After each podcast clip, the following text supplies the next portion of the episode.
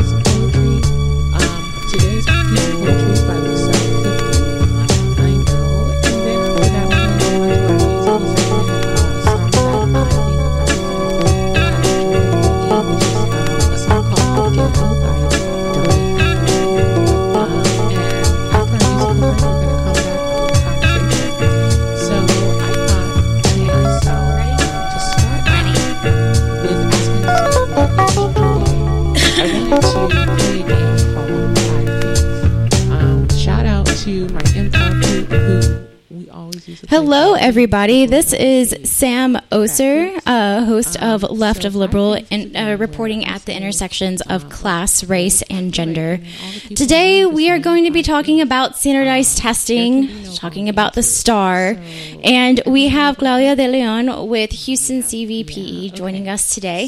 And um, we are going to be unpacking the racist systemic issues of standardized testing and the movement to stop it. So, Claudia, thank you so much for joining me today. It's my pleasure to be here. Thank you for um, Yes. allowing us your platform. Yes, Yes. of course. Uh, one more thing, if you just get a little bit closer to the mic. All right. Okay, so wait, aren't we supposed to do the? Yeah, perfect. better? Yeah, that's better. you ask the question, Okay. So, Okay, so um, you ask the question, we have so many layers of stress happening Tiffany, you choose Absolutely. who you want to ask. with Oh, like Miles, pandemic, the winter storm, and the kids are still being forced to take the Yes. STAAR. Yes, so um, Yeah. that's definitely an issue this year that a lot of people um, can relate to. A lot of um, people are feeling Good the stress good job, of, snap, uh, snap, you know, income insecurity, So food now insecurity, turn. you know, housing insecurity. And with all of those things weighing on their families and on themselves, um, Oh yeah. you know, lots of people are reconsidering whether a student should be So, tested five with such high stakes attached. Yeah. Dancing with the Um, and uh, I close. personally uh, agree sleeping that late. it is not beneficial waking up late. and it shouldn't happen this year. Um, So um, we do want to promote Stop STAAR, that- especially this year. But um, I've been an advocate for now opting out of the high stakes really standardized testing joyful, to- for to- to um, focus at least seven, seven or eight joy. years now. What Oh, wow. Joy. Um, And all the things we name It's because of the to be the same issues, But the issues really that uh, most joy? or that a lot of people are to go to the feeling now, dictionary. It's always um, good to look that they don't usually feel the the job insecurity Um, and um, but all the struggles you of this year. We have a, a segment of our population that uh, deals with those issues chronically. when I was Right. And so, Houston show, we were talking um, about what joy and all those other years, Really quick, what's the it- they've been, What is joy? you know, affected by testing and the consequences. So it really uh, is a bad system. It's bad for schools. It's bad for kids. It's bad for education, and we do um, want it to stop. Well, and there's people profiting off of it, right? Like, That's a big that uh, push as to why. I mean, it exists. uh, Yeah. Um. Today is the day. the actual rejoice and be test costs a lot more, um, even like percentage wise, than it did um, before it was high stakes. religion. and so- what does high stakes mean exactly? So the high stakes uh, just means well, what it means is that there are one thing that punishments. Um, um, but the thing that I'm thinking attached to not doing well text messaged you on the standardized test. Okay. Um, so high stakes means that at, at one point it was used for teacher evaluations. I think it might still be, um, but not as bad. There was a fight, actually feeling the joy? you know, Does it make um, dealing with that here in Houston ISD. But um, high stakes for teachers personally, even uh, principal evaluations have STAAR test scores, school evaluations, the A through F uh, accountability system is based on STAAR test scores. And what that leads to is if there is a school that um, chronically or for several years in a row doesn't do well on STAAR, they can be slated for closure. Right. And that affects the kids going to that school. The, that school will be closed to them and they will have to go further Yeah. for an education or reapply to that school in their neighborhood and possibly be denied or not qualify to go to the school in their neighborhood. So it does not benefit. Yeah. Well, it, it- what it ultimately does is it set up, sets up the path for charters. It does. That's what it's set up for. Um, that's what happens. The schools uh, close. There's, they're given to charters, and charters are largely, you know, for profit. And even if they're nonprofit, there's usually a, a side organization attached to them that um, takes on the profits. So it is absolutely a money making industry, not just in testing, producing test products, producing test materials, um, but also in the selling off of the school real estate and uh, the education of our kids yeah. in- for profit. And people who are close to business will realize that in business you try to spend as little as possible you know to to get your prob like minimum return. So Yeah. it, it's not really a good model for for education. We want i as a parent want our um, government and our society to invest in schools and to make them better. and I feel that that's it's fairly obvious where schools can use improvements without paying millions upon millions, if not in the billion dollar range yet, um, on standardized testing. Yeah. Um, so something I learned um, oh, fairly recently. Remember when like the whole protests were happening around HISD being taken over, um, and uh, just during that time, I think it's like two years ago now, maybe three. Um, I learned how the STAAR testing is directly tied to school ratings. Um, and it, it's tied to the school ratings and also with the, the zip code, right? So the the richer the neighborhood, the better the test codes, the better uh, test scores, the better the um, The, more desirable, the, the, more school. desirable the school. So like the testing directly is tied to socioeconomic standing. Um, could you speak to like what you've seen around that? So historically, even before a STAAR was a glimmer in someone's eye, uh, standardized test scores over a variety of different disciplines um, fall largely along socioeconomic status lines. Um, socioeconomic status and standardized testing um, largely fall and rise together for a variety of factors that are largely undes- undefinable. Um, there are different metrics that go into socioeconomic status, and it's a correlation. Okay. So they're highly correlated, but it's not causal. Okay. Um, What are the facts? So We did a little research. schools with uh, higher, when, and especially when you're talking about groups, when you're talking about populations. So um, schools, a population, you know, that community, if it's a community that um, struggles with socioeconomic status, has low socioeconomic status.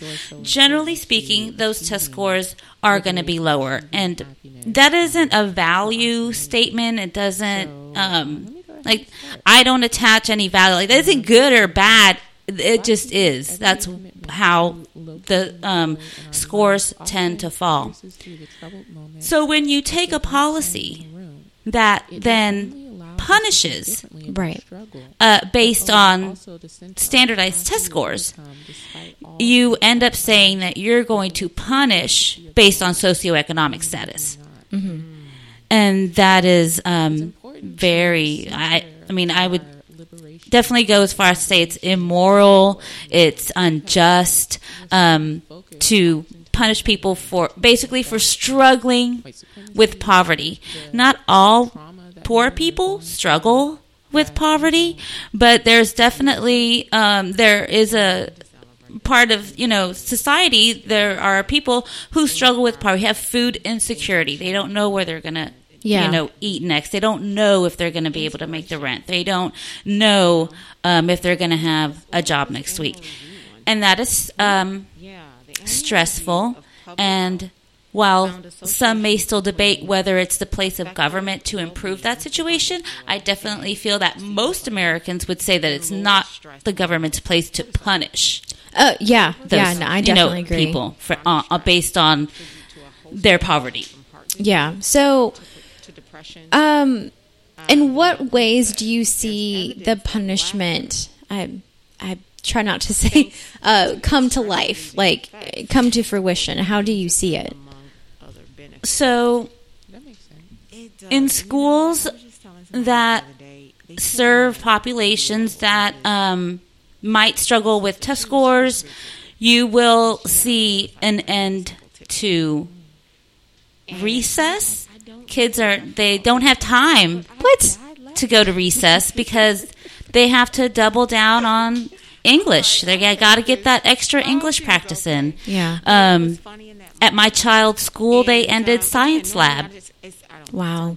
So um, it was a like an uh, an enrichment class that all the kids got to cycle through in the week, and um, it was basically a class on love of learning. Right, the science lab. They would go out. They would look at the the flowers and the sky and Science lab you is know great. it's fantastic. Yeah. And um, but that was done away with because the only time science is tested is in fifth grade. And again, it came back. And I saw science fall away in every other grade except fifth grade. And then in fifth grade, the fifth grade science teacher had to cram I mean, you know, six they- years, kindergarten through really. uh, fifth grade in one year. Wow. So it just creates a lot of um, unrealistic expectations and uh, parameters that end up punishing students. And um, it's not a real, it's not a direct path to test scores. You can't just manipulate one thing and think you're gonna, you know, improve everyone's test scores. Um, basically, people's lives go into their what did I test scores, I said, okay, and and, and she get older, it, there's just no way around that. Well, and like all the benchmarks, like just so much benchmarking too. Like, have you seen where, like, you know, if they get recess taken away or science lab taken away, they're given more benchmarks? Right. The, well, there really is a there's good because it's test like, prepping, wow, so that comes with it- benchmarking adultism on a whole nother Yeah. level. as much as possible. It could be up to you know 18 You know, because benchmarks on top of the real STAAR to tests. You know, on top of the And now you other you know standardized tests that they may have to take on top of GT testing to see if they qualify for gifted and talented, and everything is fine. that is classroom time. Yeah. That is learning time. Um, kids start prepping for STAAR before third grade. Yeah. when my um when my children were in in kindergarten when my daughter was in kindergarten she's two years um, after my son um they where my son was with um, a teacher who was an artist so she kind of taught through that lens. She was you had them do hands on she had them do paintings in a kindergarten. I could never get my son to do anything but um, a big round scribble drawing with every color in the coloring um, box, and so it ended up being this big black circle. She got him to paint Wow. flowers in a vase on a table. That's amazing. It is amazing. It was and I think ultimately that really contributed. Yes, I mean, I can't go, I, I don't have the words, but it was fantastic to see. And, uh, and quite unfortunately, two years later, um, w- STAAR appeared and all that changed, and my daughter had the same teacher who was wonderful, but she was constrained by STAAR. Right. And she was constrained by being mandated what to do in her classroom. She Is was, it is it still called TEKS? Yes, it's still called TEKS. And I feel like to our next it's okay. To, of course, it's okay to have need for joy. TEKS, right? To have a, a goal. This is what we're going to be teaching. But when you start going into telling every single teacher what they're going to teach in their classroom every day, it's it's too much. It, teachers have to be able to differentiate and um, do what's best for their classroom. They're professionals, you know.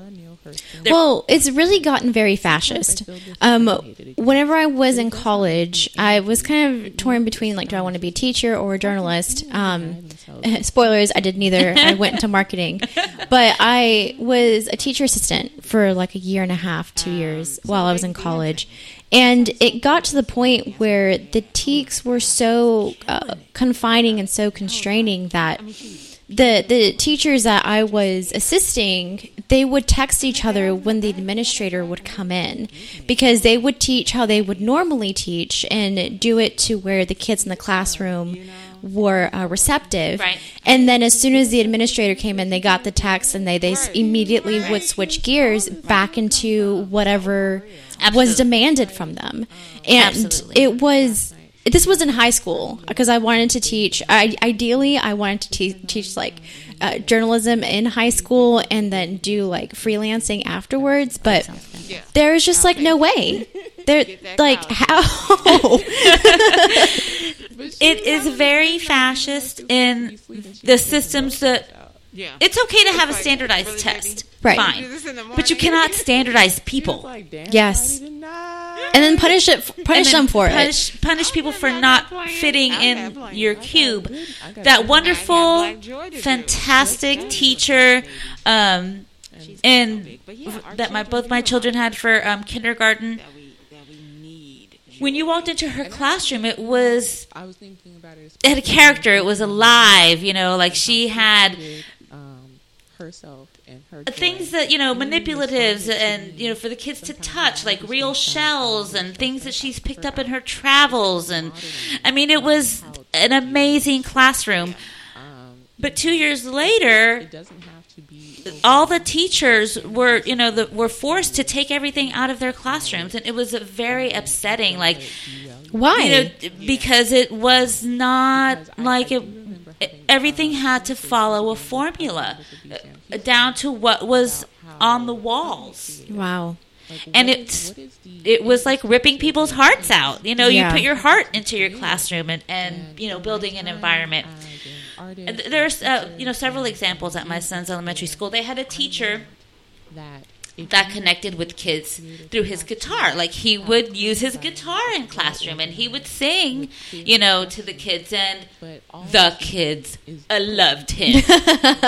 I mean, every obviously. kid wanted, you know, Yeah. and every parent wanted their kid in his classroom. Like he was, he just had, he was the great. I mean, he was a wonderful kindergarten teacher, just like the teacher that my um, child had with with an art with art, because that was her love. Yeah. That was his love. But they all that's been taken away from teachers. Like they can't teach through their lens.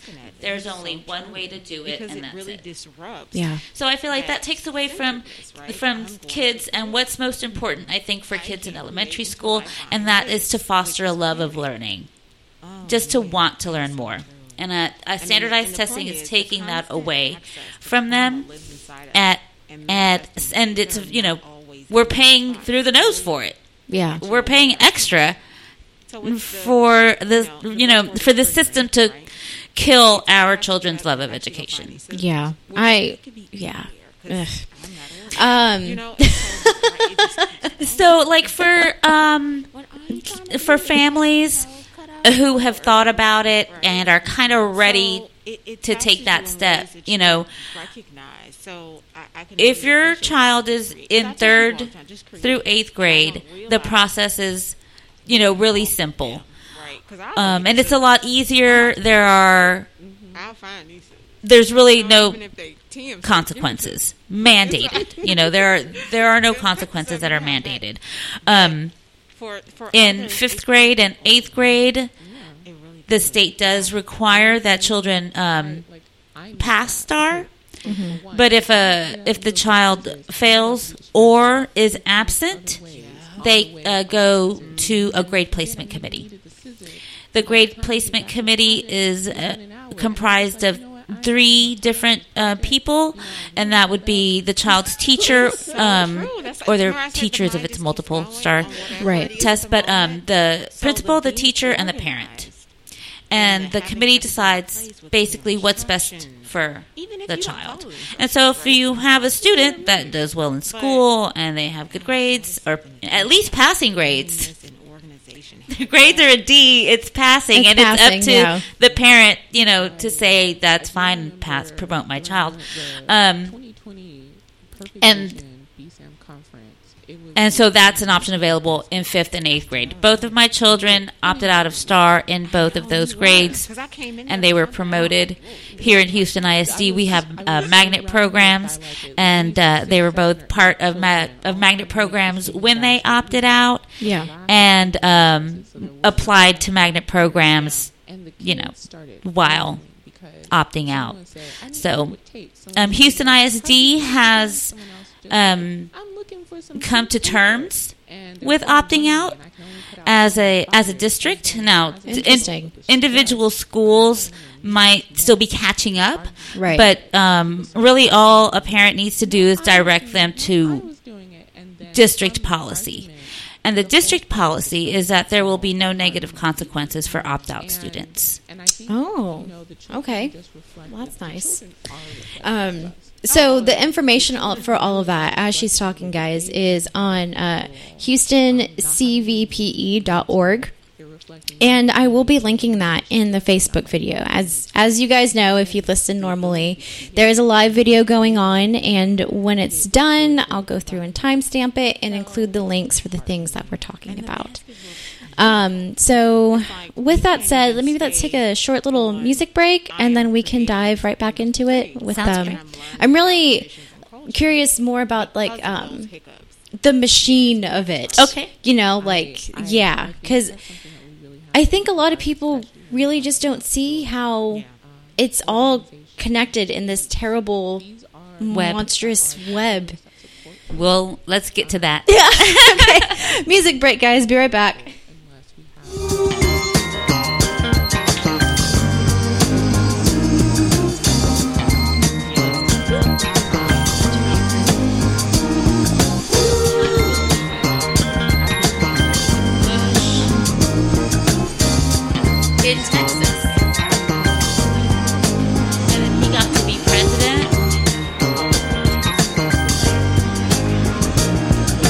So this is a bipartisan issue. This, you know, high stakes testing has support on both sides of the aisle, and it should be fought from both sides of the aisle. It's a terrible idea for, you know, children and education. like this one little segment of um, and Marie Brown are talking about really this idea.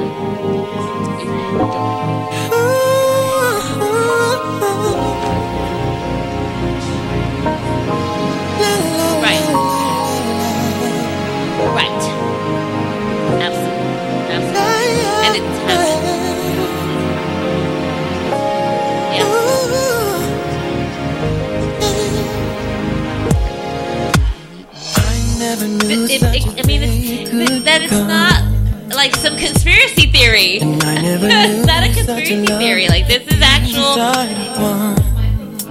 I mean, it's substantial. Yes. I Thinking about Absolutely. And that's why I opted out. I know, you know, words have I know for sure. I never knew till I I wasn't complete till the day you walked into my life. And I never knew that my heart could feel so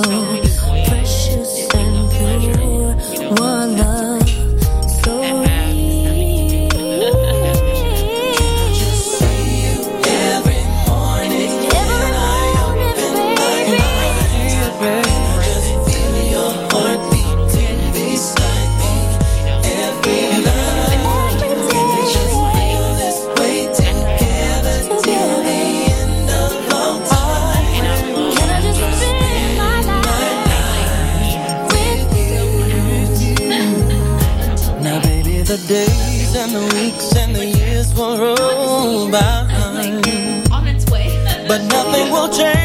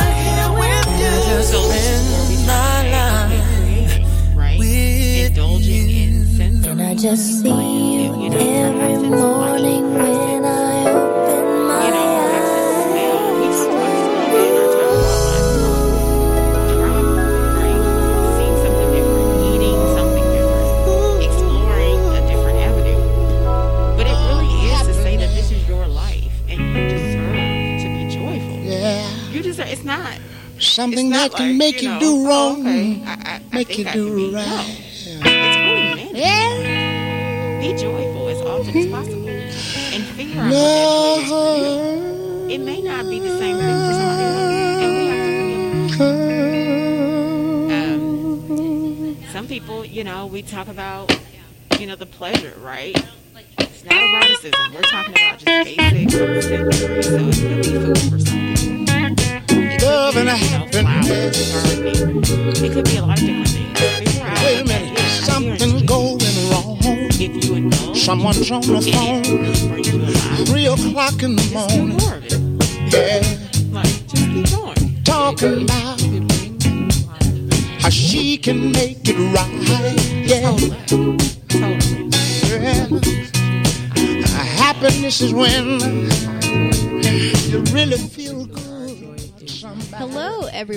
this is Sam Oser with Left of Liberal. That music break was with All Real Radio.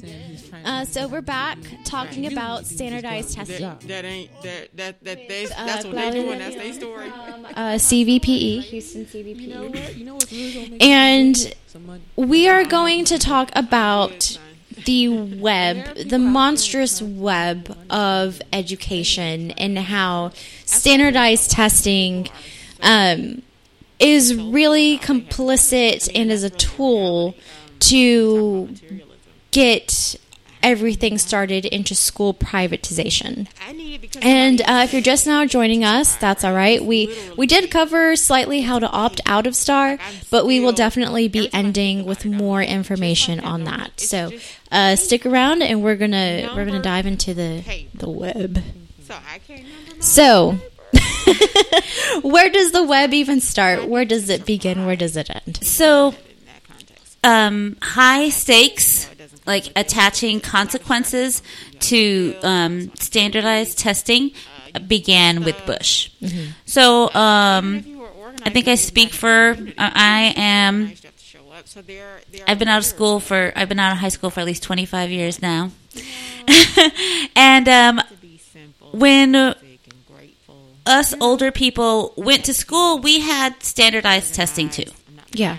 But Was it TAAS? it I don't even remember. Okay. But there was a standard and that and that's how little we talked about it. I don't even remember what it was called. Yeah. Um, we never talked about the standardized test. Um, besides the day before we were supposed to take the test, we would um, have a note sent home to our parents that would say, "Please feed your child uh, tonight and especially tomorrow in the morning. Make sure they sleep well. We're going to take a test tomorrow." And that was, That was the it. extent of our test preparation. Wow. It's a it's a journey, So um, it's really and it's it's often baffling to um, go to, to a school now and see that like everything is centered and focused on STAAR and so a happy life. um, high stakes Thing. Um, started with bush and he said what's accountability without I, I consequences want to transition to our our piece of poetry. Well, I I just feel like it isn't up to legislators to hold um, citizens accountable for living their lives and maybe You know, just being human. Yeah. We we as Americans um, really, I think, value individuality and humanity, and um, we believe that we aren't just mere cogs in the system. That's right, China. That is th- those are communist values. you know, we aren't cogs in a system, and it isn't for the government to say. Um, if you don't do this or perform at this level, then you're not valuable. Okay. Um, and that's basically what standardized testing does. We talked about before standardized testing um, it's the last thing rises and falls with socioeconomic status. They're highly correlated. So when you say um, we are going to punish um, uh, communities or uh, schools, let's say because it's the schools that close, um, to kill- white supremacy we're going to punish schools who have not the fact uh, several years of poor test scores. Schools are in communities. They're just they're buildings. Like they don't do anything but provide a place for people to go. Um, they're filled with people and from the surrounding communities. Now, if it's a community with a pocket or you know high concentrations of families that um, have low socio socioeconomic status and struggle with it, then those test scores for that school are going to be uh, they're going to be low. Um, and that would that's that's historically like it the the students change in that school every year so it's not like you have the same students there failing every year um you know every five years there are new kids in the school so basically you're saying that you that the state is going to punish energy drinks. close schools based on socioeconomic status. This is something that i think a lot of people don't know. There is like it's not a test where you would say you have a certain number of questions and if you get 85% of the questions correct then you get a b. Um, the test scores are for on a, are on a forced curve. So you have you take all your test scores and you have a certain number that are A's, a certain number that are B's, a certain number that are C's, a certain number of D's, and you're going to have a certain number that are failing. And that is And they enjoy just part of the system. Right. So there is always a 5% failing, no matter what the scores were or how the students performed. So let's say theoretically, this is what uh, edu- this is what the legislators told us would happen. legislators told us that we're going to have consequences. And so everyone's going to try really hard and everyone's boats are going to come up and then everybody's going to do fine and we're not going to have to close any schools. Okay. But it's built into the system to close the schools. There is always a fight, a failing 5%.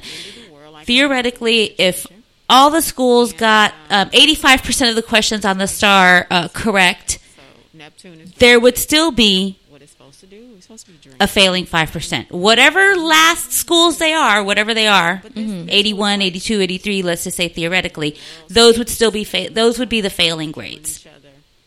So how is that just to a human being who can who let's say they did everything they could and they achieved a certain Um, angry. level, but it still doesn't matter cuz it's not as good as everybody else. Right. And then you tie that into the socioeconomic stuff and the the schools that the five percent that are more likely to close and fail are schools places that are systemically poorer. Systemically underserved. So they are systemically underserved by whom? By our government. Mm-hmm. So how can these same legislators that underserve these communities then come in and say you're not good enough and we're going to close your school? I just see it as tantamountly i- i- unjust and immoral for that to be happening. Yeah. Um, change to my childhood house. it is, I would say, it's the role of the government to say, if, okay, let's say we have standardized testing. They see a school that is, that historically, um, students don't do well on the test. Maybe let's think about sending someone in and say, well, what are the specific needs of this school? Like, what would make life better for the students that go to the school that are or that are in this community, right? What would lift them up? Maybe more food security. Maybe these schools are in food deserts. Maybe you know, job security or just support Maybe or we just need a living wage. Maybe we need a living wage. Absolutely, all these things are tied together. Yeah. and um, the communities that suffer the most in society are now the communities that are being um, sanctioned by our government by closing closing schools and um, you know telling s- students that they're just going to have to fight a little bit harder and you know apply. And if you try a little bit harder you can maybe get the chance to go to the school in your neighborhood. Finding those moments, sharing that's ridiculous. Yeah. that example, like It's public schools, not it's public schools. Um, pe- people are human beings. Life is a happy. they're fallible. And In the worst moments, the government should never be in the place of telling uh, 10 year olds and below that they're not good enough to have a school in their neighborhood. holy happiness.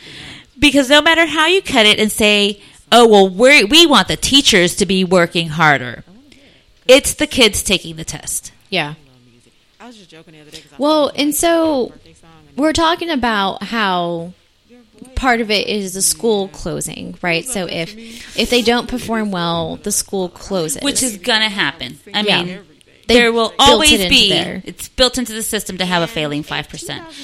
So those failing 5% schools are going to be brought up for everyone to see a look at all of these failing scores. I mean, it happens at the board meetings, you know, where you know they go over this, the when they were closing the schools, mm-hmm. you know, why they're closing the schools, poor test scores, um, find the energy to continue thriving. and they get parents to say to think, well, yeah, this school isn't serving my child.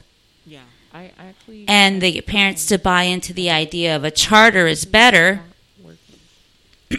and they might show some data but what they don't tell you is that charter schools can pick and choose their students yeah.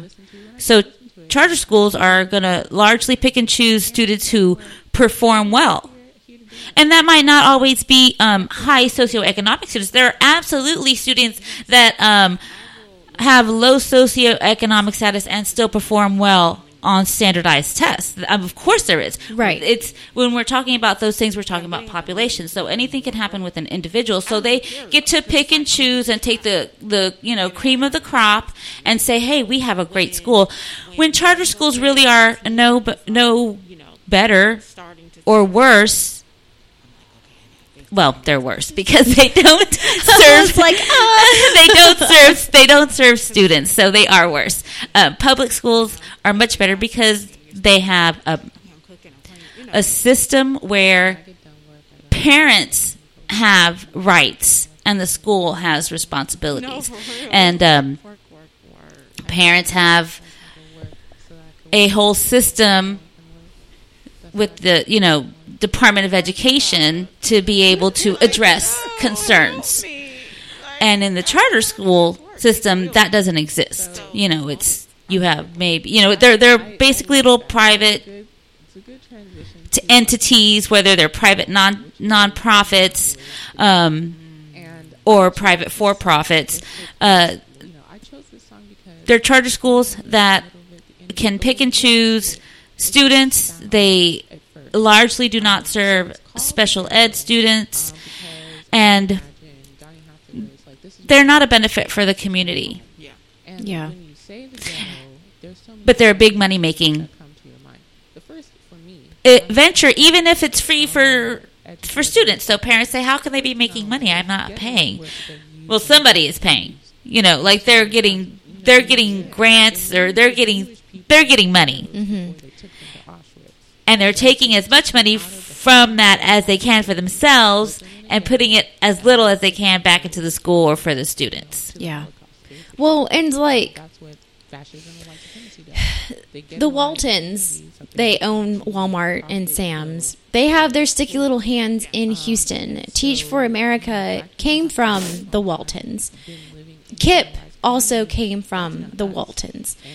I wrote an article about two, three years ago tying it all together, and that's just one example of, of many where the oligarchs have their hands in charter schools and privatization directly to profit. So they built this system within our government to make it to where those 5% of schools have to fail so that they can come in and bring in these privatized schools to profit. To profit. And it's no coincidence either that it's in areas of high gentrification rates. Um, it's and ugh. mostly urban. It's it's um urban areas, and so if you read urban, you read really black and brown, you know, communities. Um,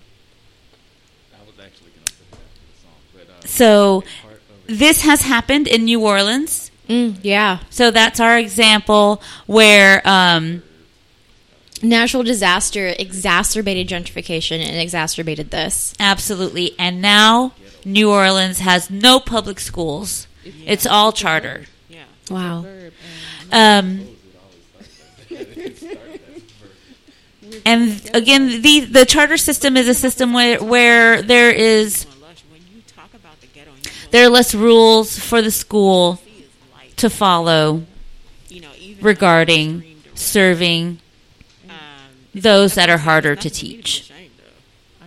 So they get to pick the kids that are easiest to teach and say, "Hey, we have a great school." Yeah.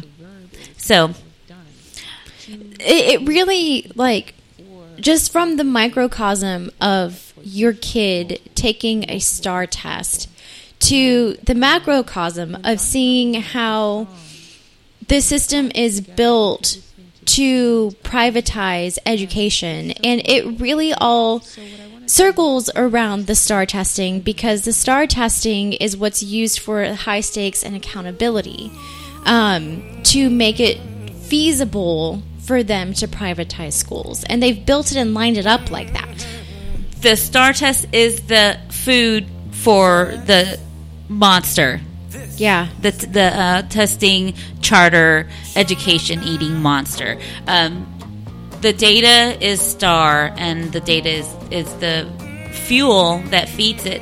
Um, so that is why I think it's so important for parents to hold their children out of testing. It's your right um, to do it.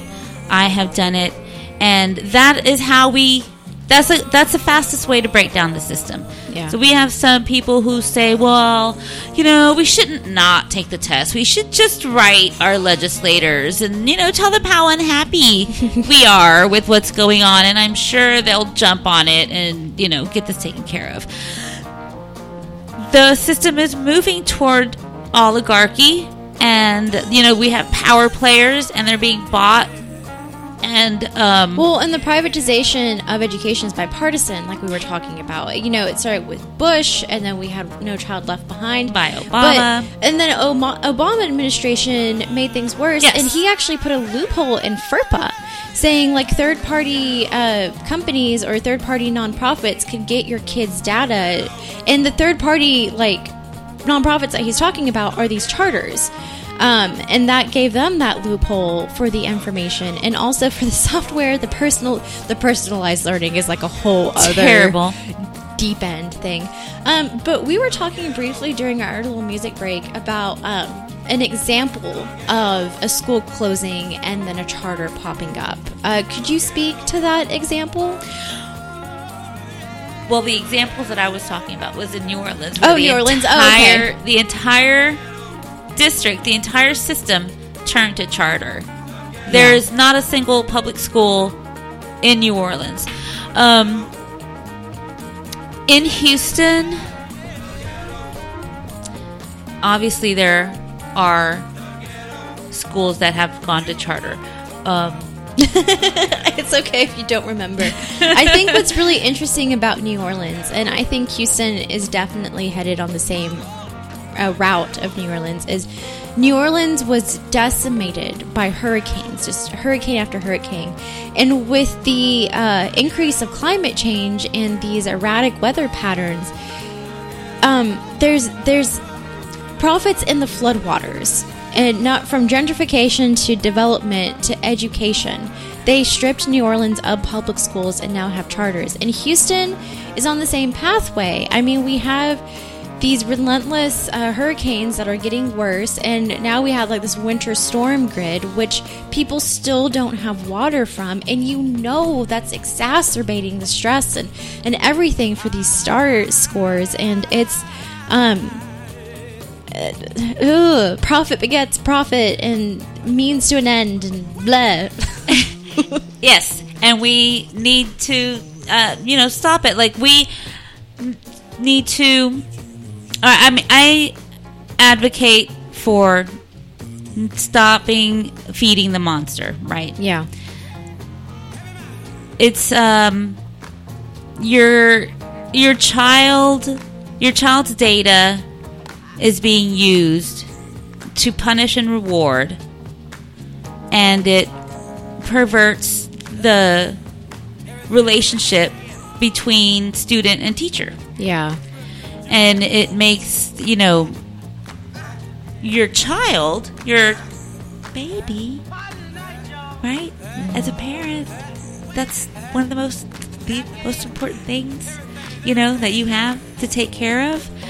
They are being manipulated for the purpose of punishing and lining pockets. So it's just so awful that I think it would be an easy decision for a parent to say, I don't want to be a part of that system. Yeah. And so I think once you've made that step, I think it should not be too much of a leap to join forces with other parents who, you know, will be there to support you, who've been through it, um, in order to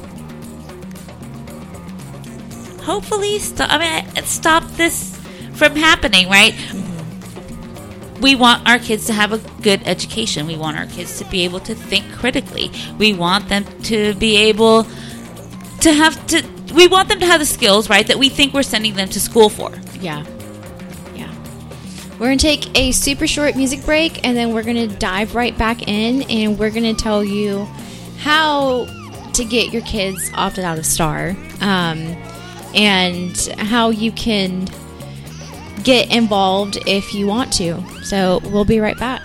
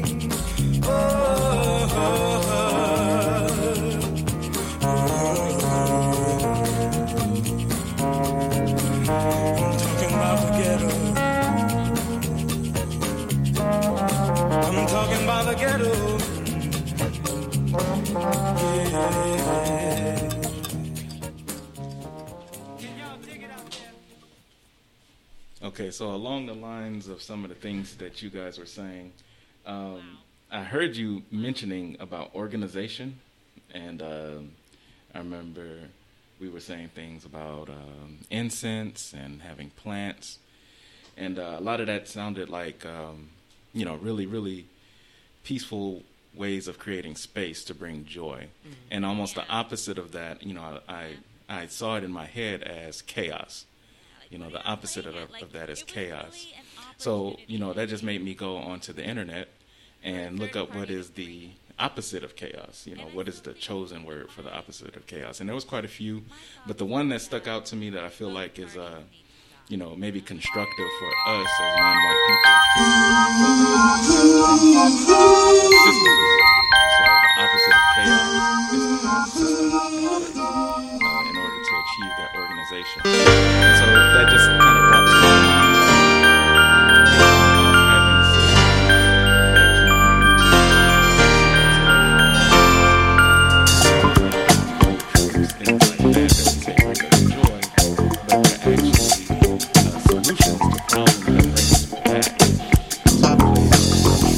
Hello, my love. I heard a kiss from you. So yeah, I just wanted to Red magic satin playing near too.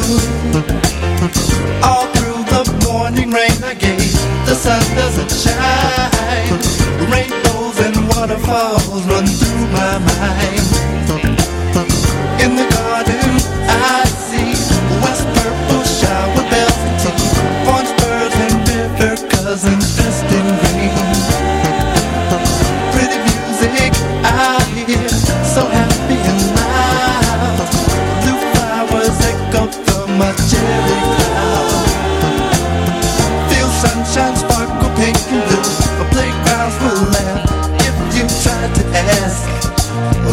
Cool? Is it cool?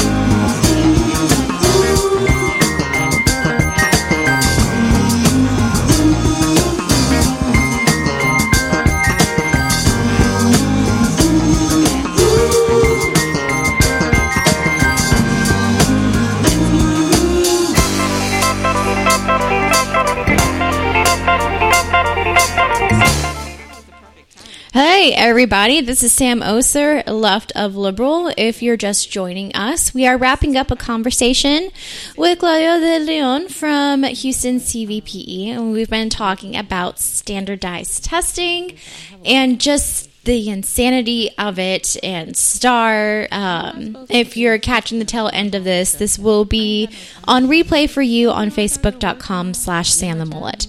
So we are going to be going into how to opt out of STAAR. So take us away. So, um, if you're interested in opting out of STAAR, uh, what we have, what I have been doing for the last uh, several years, has been keeping my children at home. So this year, if you're virtual, you already have a waiver actually from the governor, right? The governor said if you are a virtual student, you cannot be required to come in just to take the STAAR. Nice. So because you have you're gonna it's it's a pass. You're either gonna be given an A for absent or an O for other, and you, they're not gonna get their data just because of how you know Yeah. things are. If your child is going to school, um, one thing to consider might be to um, write it down. have them stay home if that's an option. I know that is not a very feasible option for a lot of people. Um, Y'all want to try it? and Have Yes. three minutes. you can go to i'm going to give you the name of the website because they have more detailed information on steps for opting out um, You know, that, it's optouttexas.org just and it redirects to the cvpe Doing well webpage Mm. Okay. so it's easy to remember optouttexas.org It didn't work. it didn't work Oh, wait, hold on. I spelled it wrong. We did dance. Uh, the other thing would be um, Yeah. so for um, third through eighth grade there are basically no real consequences for holding your children out of STAAR um, oh oh having it's up to the parent to to agree um, to any thing you know any extra thing that the schools might want to you know put your child in. So let's say you opt out and the school is like oh well you know we might need to double book english.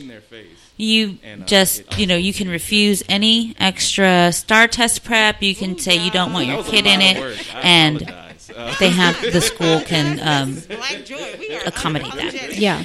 so we were doing all that talk about your child can still be in magnet programs. They can still participate in you know our- our lives, our any advanced placement or you know say there's a difference between gifted talented programs. Um, opting out of STAAR will not affect that. Um, how they now for graduation it's a whole nother it's texas does require Yeah, yeah, yeah. and you want um, kids to learn. passing five and of course exams those are STAAR exams but there are also ways to opt out of those if um, you if parents are so inclined right so Just doing it for money. Whereas spiritual contribution. you can substitute scores with um, It's work when you're not enjoying. what is the SAT and the I other love that. Okay. A- ACT? and the ACT yes Yeah. so you can um, substitute scores and What made me happy in the last minute was listening to Donny Hathaway's there is a. Absolutely. three out of five rule. So you have to pass um, three out of five or substitute. Yeah. And then um, I listen and I think at the same time we all you can go for an individual graduation committee. So there are different ways that you can still opt out in high school and um, graduate. But that is one thing that uh, I I think um, would be the, ne- the the fight is to get the legislature to remove STAAR requirements. I Yeah, for entirely. for a high school graduation. listening to, to So different- to the different I encourage everyone to look into it if you're so inclined. It's doable, and um, I like the best way to to act, quite frankly. succeed is critical mass. Yeah. If um if anybody needed help during doing it or weren't sure how to go about it, could they contact Houston CVPE and Yes, you can contact Houston CVPE, and um, Great singer, but I did get up on I would be happy to talk to people who are um, who will just want to get more information or talk to me personally. Um, I'm open to that, and I've done that. So being, Houston um, CVPE guess, Yeah, and isn't there also a Facebook group, there is the Stop STAAR? there is um probably several. You know, um, everywhere I go, I'm just one a, a great Facebook group is I gotta dance, I gotta act. Texas I gotta tell you parents what I was thinking. Like that's just who I am. And Against STAAR? Is that the one? Roxy's lotion with the camera. Yes. Yes. I can't remember exactly. Is it text? It's um um. It's like take take action. Texas. It's like Texans take action against STAAR. cumulative of all these other voices. Right? Texans take action. Ooh, there it is. Yeah, Yes. Texans take action against STAAR. Now this that's a this is a great Facebook page. I just encourage everyone to please read everything. You know, read everything um, on the page. There's lots of information, and there's also You know, a website, and it is um, txedrights.net. So it's um, T X E D All right, so you got two. rights. um, having having Dot net. Um. Yeah. Run by fabulous people who know the ins and outs of the Texas laws uh, and how they are directly applied to districts and schools. Very good information. And I think like one of the most important things that I really wish people would understand is you're not alone. Right? So if you feel alone because you don't have a family support system or you may not like have friends who know this or understand this, just because you don't have anybody in like your immediate circles doesn't mean you're alone. There's a whole movement. There's a whole movement. Um, and yeah, you have we you have CVPE. Houstonians have community voices for public education uh, to stand up with them, and you know we will fight with parents um, to get the best education. You know for their for and their kids. and like even if you're not in HISD, this still pertains to you, right? Absolutely. Like you your kid still has to take the STAAR test and this is still a statewide movement. statewide movement. So a lot of the ways that HISD kids would be opting out is similar in how they would be opting out, right? Yes. Yeah. It's the same because it's really it's governed by TEA and their rules, and there's a lot of misinterpretation Yeah. in the law by districts, and then that is passed down to um, teachers in schools, and so that's how a lot of people get um, bad information. But um, we're here to clarify. you can opt out, and you are not alone. um, I've been doing it for several years, and before me, I was inspired by the movement in New York State, in the state of New York. Oh wow. Um, parents there were fighting their standardized testing. They got critical mass years ago, and now parents send their kids to school and opt out. So there's no disruption in the day, you know, for the student, and so that's really where I want us to get. Yeah, that makes perfect sense. Um, thank you so much for joining me today and unpacking the racist systemic issues with standardized testing. Um, and then explaining to folks how they can opt out and where they can find more resources. For those of you listening who are like, "Ah, shit, I I'm sad I missed the whole interview. there is a replay on facebook.com slash Sam the Mullet where I will be linking uh, everything that uh, Claudia just mentioned. Um, so that will be happening. It will be time stamped for you. So you are welcome to go there for a replay. Facebook.com slash Sam the Mullet. And it's just really important to remember that as you get the news of everything terrible happening, there are people fighting back and you're not alone in the struggle. Like, please just remember that for the rest of time. Thank you for joining me. Have a nice day, guys. Um,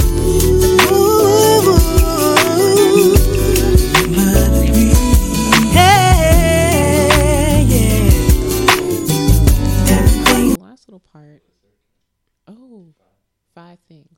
Tiffany. just real quick. Right. Um, TM and I absolutely love the penguins of Madagascar. so there are certain lines in the movie that we just like go back and forth with and just die laughing. it's crazy. Um, so that's one. Um, I, I love, love, love.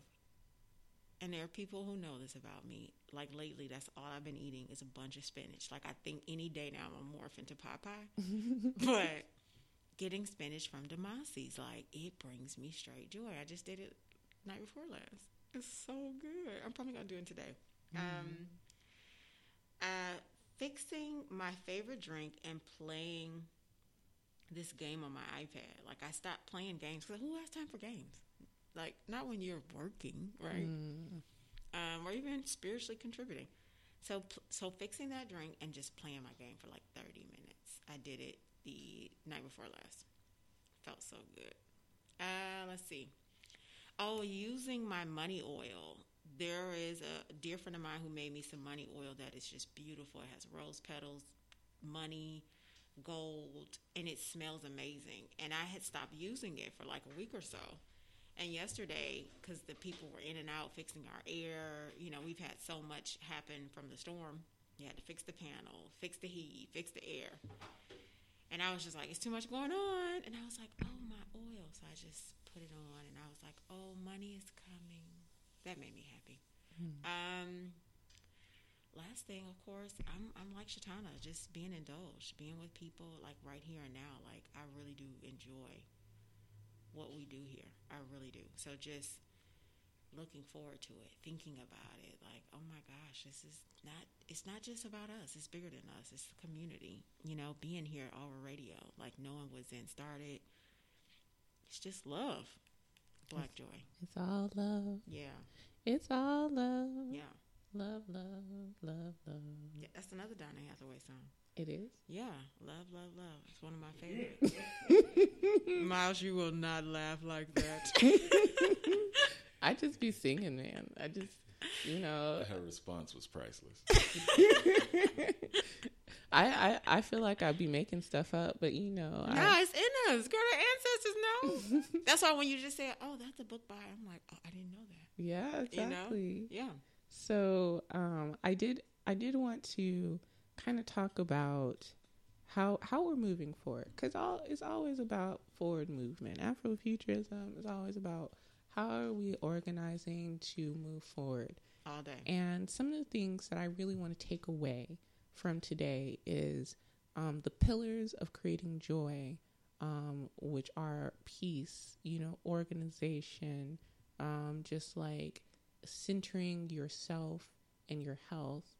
These are the pillars that really create a joyful practice, and um, and that really does take investment.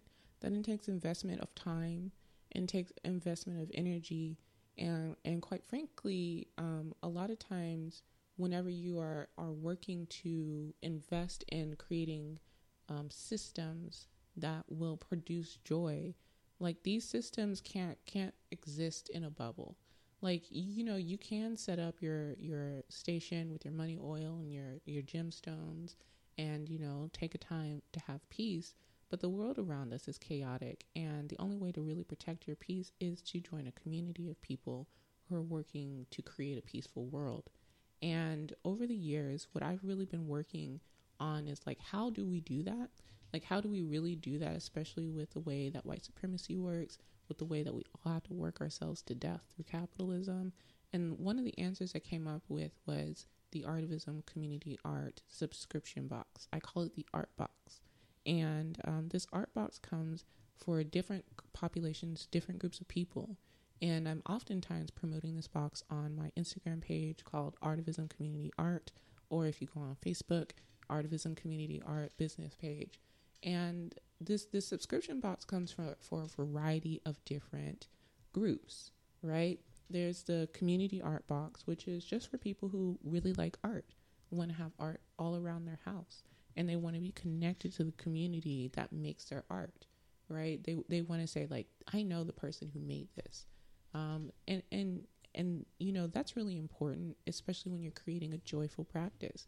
Being surrounded by beautiful things it creates joy and then you know i also have the community art subscription box the community artists so these are the people who are who have moved past the i just want to be surrounded by art and into the I want to be a part of a collective of artists of all skill levels and ages to build a collective, joyful world together. This is the person who's just like, man, I really want to be a great painter, artist, sculptor, but I really feel like I need people Totally. who are around me to build that. Who can indulge me?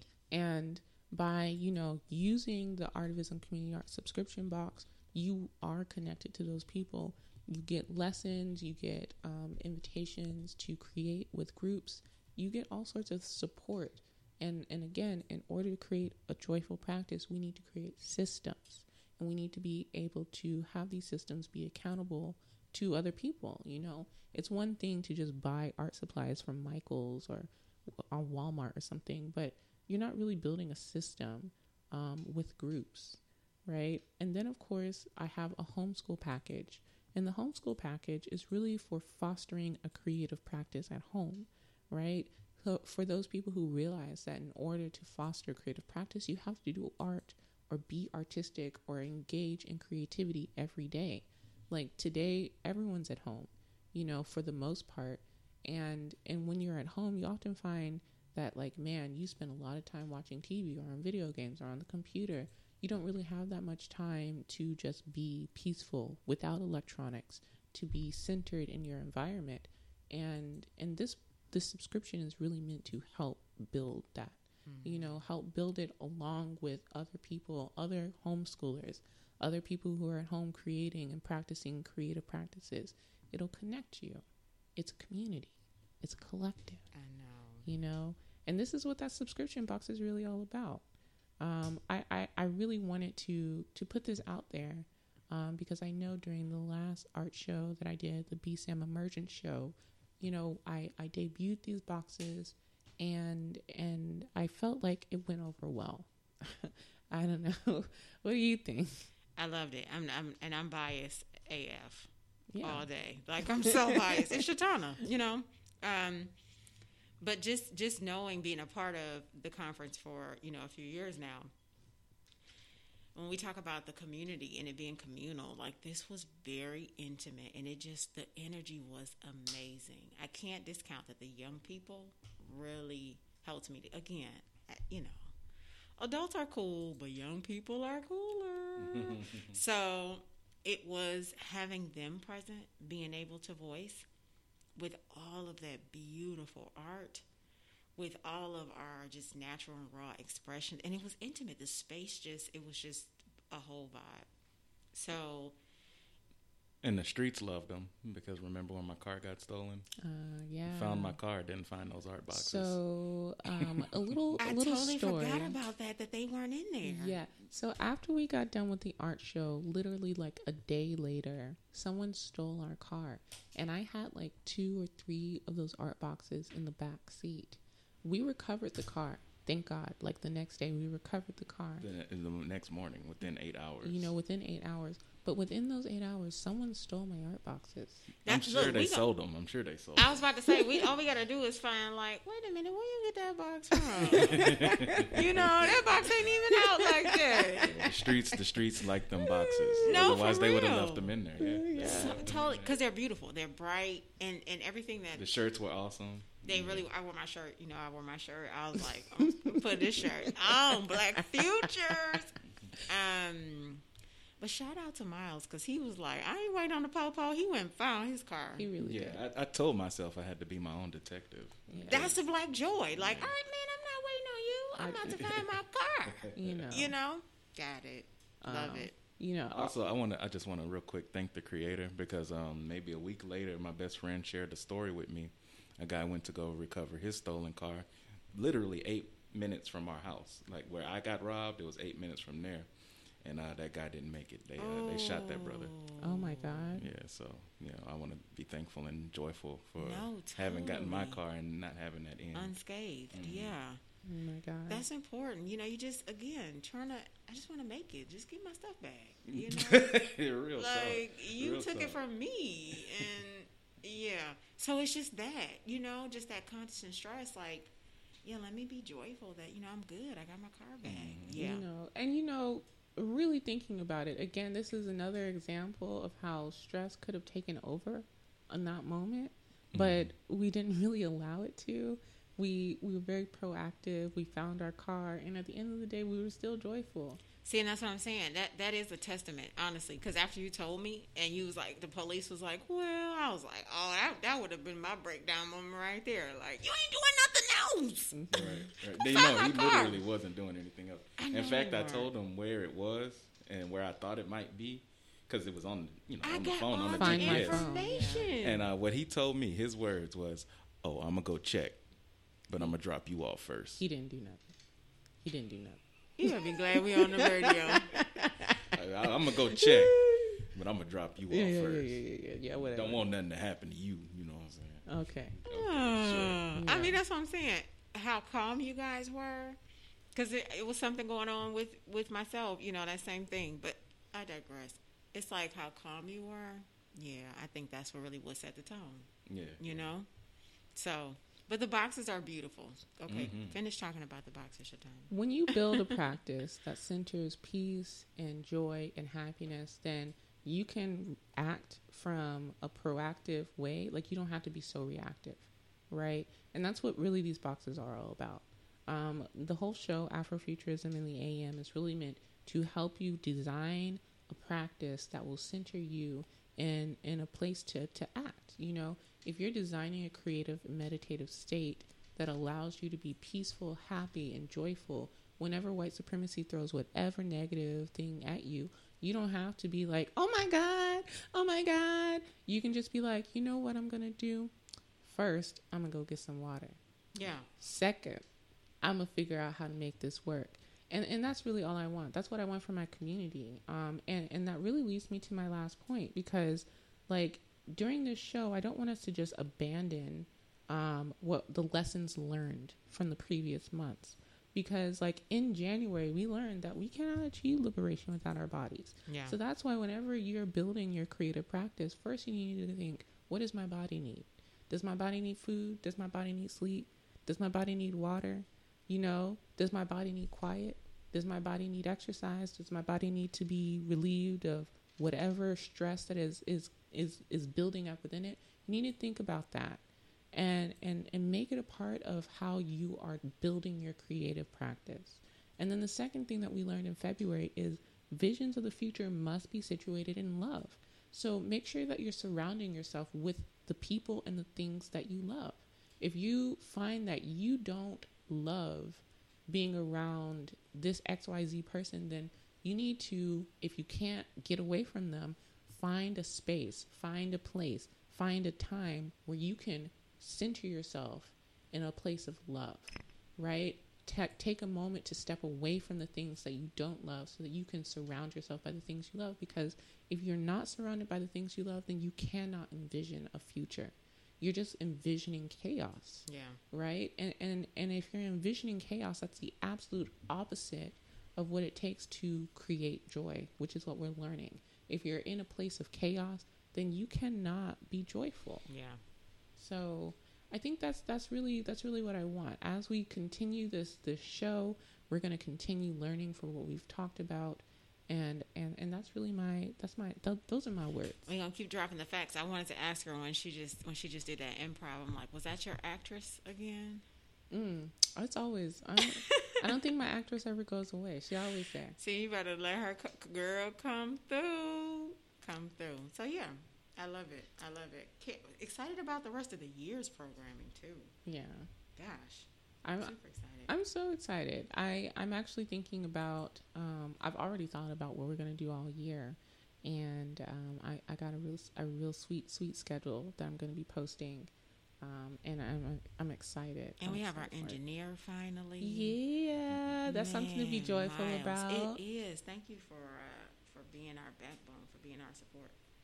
And it looks like we have about nine minutes, right? So that means that we need to end on end on something joyful. I think music is joyful. I think music is well, joyful. I had a other thing too that Okay. came to mind. Um, so relationships, right? Because a lot of people singularly f- seem to, especially at a young age, like twenties, are looking for relationships to find joy. Mm. Then they get the relationship, but they don't have No the joy. systems.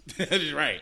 Wait, they you don't said have 20? the systems. Yeah, exactly. No, I'm talking about like that seems to be an ongoing thing. It I don't doesn't think stop, it stopped right? in 20. Right? It doesn't stop, right? I, no, I learned that too. Yeah. I learned that too. I Yeah. just remember it kind of starts around then. It when does. I think it even now for our young people because they need social capital so much. It probably starts much younger. hmm You And know? then they don't even develop the systems that we talked about until the third, fourth marriage, you know. And they've done this Mm. Two, three times. So maybe y'all can touch on that just a little. Look. touch on that just a little bit before we go out. Uh, for any young people out there who are, you know, pining for that husband, you know, waiting for that husband, Man. You and know what putting it is? systems in It- place. It is systems, but here's the thing. You have to know you. The only way you're going to know you is by experimentation and practice, right? So this is going back to finding those five things, very granular level. Okay, what was the last five things that brought me alone joy hmm by myself? By yourself. By myself. That's important. Take the people out. No people. No Yeah. people right now. Listen me by to myself. that. Listen to that, right? folks. what does that lead me to believe, right, about myself? Oh, I can totally be joyful alone. Because here's what we forget when we're talking about relationships it's an exchange. Mm-hmm. So you're giving the joy, you're receiving it. That's how it's mm-hmm. supposed to be. Mm-hmm. But if you haven't practiced what joyfulness looks like on your own, it's not going to work, boo. Mm. Like you can't come into this space with this other person and expect them to just entertain you all the time. That's Yeah. just not how it works. So practice experimenting with your own joy Yeah. and learn more about the rhythm of that. That's what's going to create your system. For me, when I was little, when I was young, I remember I remember thinking, um, if I want to find my other half, that means that I need to be hundred percent so that I can make up Oh. the other half. Because how am I going to be fifty percent and make up the other half?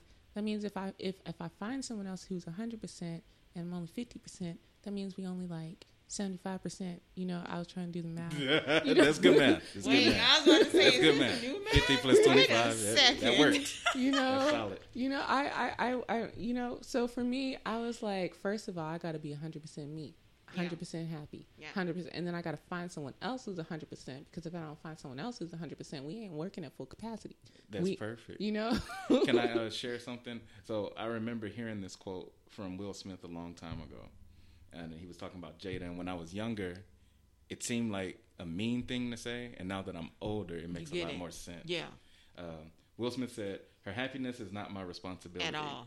She should be happy, and I should be happy individually. Then we come together and share our happiness."